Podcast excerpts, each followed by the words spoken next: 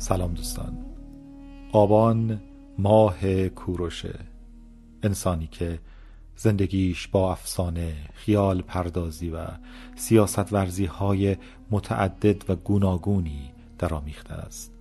و این البته سرنوشت همه آدم هایی است که در زندگی انسان و تاریخ تأثیر عمیقی بر جای گذاشتند. گفتار نسبتا کوتاهی رو درباره زندگی کوروش تقدیمتون می‌کنم. البته به صورت بخش بندی شده که تو این گفتار تلاش می‌کنم اطلاعاتی رو از زندگی کوروش خدمتتون عرض بکنم که تصویری روشن و منطقی از این انسان تأثیر گذار و بزرگ در تاریخ بشر به ما ارائه میده.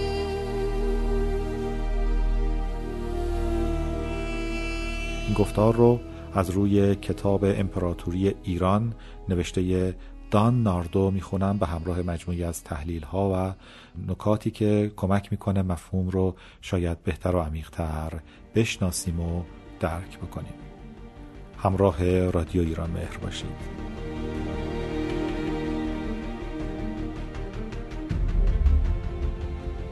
کوروش بزرگ چطور امپراتوری هخامنشی را تشکیل داد؟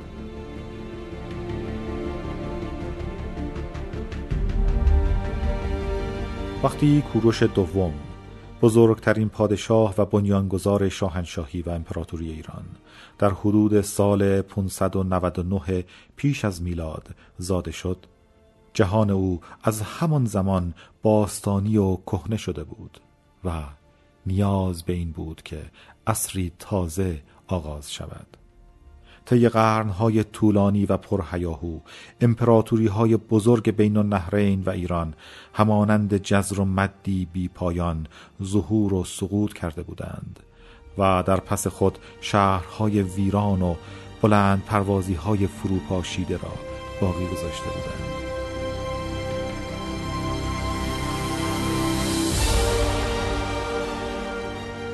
جدیدترین موج فراز آمده در این جزر و مد تاریخی مادها بودند که از همه نیرومندتر شدند. هنگامی که ارتش کیاکسار سراسر ارمنستان را در نوردید و سپس برای فتح لیدی به سوی غرب تاخت کوروش فقط ده سال داشت. در آن زمان این پسر گمان نمی برد که موج سریع و توقف ناپذیر قدرت ماد ناگهان فرو ریزد. یا کسی که رهبری این فروپاشی را بر عهده خواهد داشت خود او خود این پسر ده ساله خواهد بود.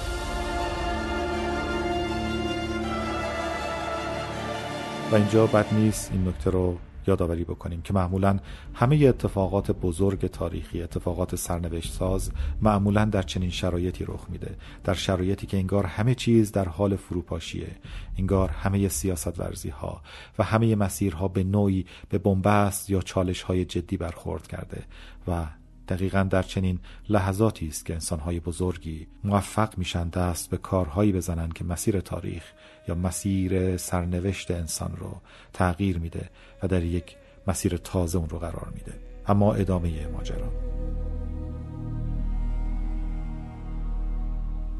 کوروش جوان در خواب هم نمی‌دید که او و فرزندان و نوادگانش می توانند بزرگترین موج امپراتوری را که تا کنون جهان به خود دیده به وجود آورند. تبار این پسر به حخامنش می رسید کسی که بنیانگذار نیم افسانه‌ای خاندان سلطنتی پارس بود و گفته می‌شد که اشایر کوهنشین ابتدایی پارس را به ملتی کوچک تبدیل کرد.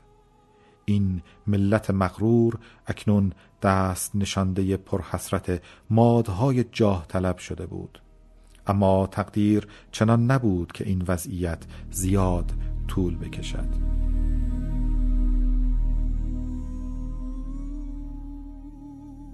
و باز شاید این توضیح اینجا خالی از لطف نباشه که اولین باری که نام پارس ها در تاریخ ثبت شده. یا یکی از کهنترین اسنادی که از زندگی پارس ها داریم مربوط به کتیبه های آشوری میشه که به هزاره اول قبل از میلاد برمیگرده. حدودا 800 قبل از میلاد که در اونجا از پارس ها به عنوان سلاح جدید مادها یاد میشه. قومی که ظاهرا ماتان رو به خدمت گرفتند به عنوان سربازانی سلحشور و قدرتمند که در ارتش نیرومند ماد خدمت بکنند. و بعد می‌بینیم که در ازای این خدمت بزرگ نظامی منطقه از جنوب ایران رو به این قوم واگذار می‌کنند. و حالا اینکه دقیقا در چه زمانی پارس ها به جنوب ایران مهاجرت کردن رو نمی‌دونیم اما این یکی از اولین هاییه که وجود داره. به این ترتیب سواحل دریای پارس یا همون خلیج فارس و منطقه‌ای که از خوزستان تا کرمان گستردگی داره به پارس ها واگذار میشه. مناطقی که دارای مراتع بسیار سرسبز و کوهستان های سر به فلک کشیده و صعب العبوره و شایسته مردمی است که می‌تونن شرایط سخت رو تاب بیارن و از این شرایط سخت امکانات تازه خلق بکنن. این ترتیب در این مناطق از کوه ها و مناطق صعب العبور کوهستان زاکروس رشته کوه زاکروس قوم پارس به تدریج ساکن میشن و پادشاهی کوچکی رو به وجود میارن که دست نشانده امپراتوری قدرتمند ماده و شاید بیشترین پیوند رو هم باش داره چون دارای ریشه های فرهنگی ریشه های قومی و زبانی مشترکی هستند. این دو مردم هر دو فرزندان یک پدر و مادر هستند و ها و ها و های مشترکی دارند و بسیار خوب همدیگه رو می‌شناسن و می‌تونن با هم همکاری بکنن. به این ترتیب با ورود پارس ها به امپراتوری ماد می‌بینیم که قدرت ای در در این امپراتوری به وجود میاد و شرایط شکلگیری امپراتوری عظیم پارس فراهم میشه.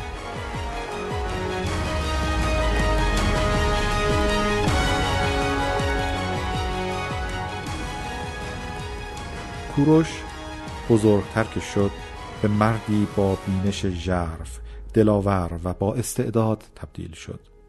آرزوی او تنها آزاد کردن قوم خود از زیر سلطه مادها نبود بلکه توانست در زمانی بسیار کوتاه دودمان هخامنشی را به قدرتی باور نکردنی و نفوذی شگفتانگیز در بیشتر جهان شناخته شده آن روز برساند. آلساندرو باسانی فیلسوف تاریخ در این باره می نویسد ظهور ناگهانی و کسب قدرت پارسیان به رهبری کوروش بزرگ یکی از پدیده های شگفتانگیز و البته ننادر در تاریخ گذشته و حال جهان و آسیاست این نشان می دهد که چگونه دولتی کوچک می تواند بدون دلیلی روشن همانند ستاره جدید ناگهان بدرخشد و فراخی مرزهای خود را به اقوام و ملل و نژادهای گوناگون گسترش دهد.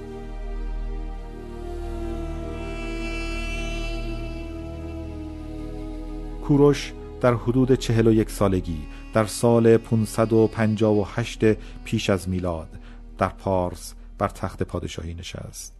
او که تیز هوشی و زیرکی خاصی نسبت به طبیعت انسان و درکی عمیق از نیروهای سیاسی و بین المللی روزگار خیش داشت. به این نتیجه رسیده بود که بسیاری از اشراف ماد که زیر فرمان آستیاگ فرزند و جانشین کیاکسار میزیستند از پادشاهی جدید راضی نیستند.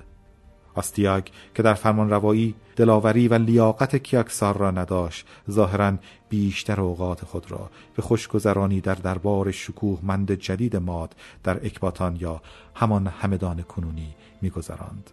کوروش همچنین دریافت که اقوام تابع امپراتوری ماد که بیشتر آنها مجبور بودند سربازان ارتش ماد را تأمین کنند از این وضع بسیار ناخشنودند و در صورت حمله به آستیاک از او پشتیبانی نخواهند کرد.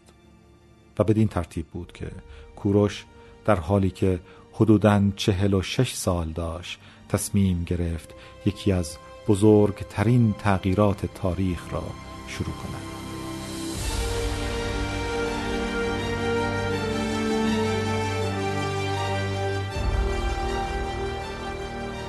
ادامه این ماجرا رو در گفتار بعدی تقدیمتون می‌کنم.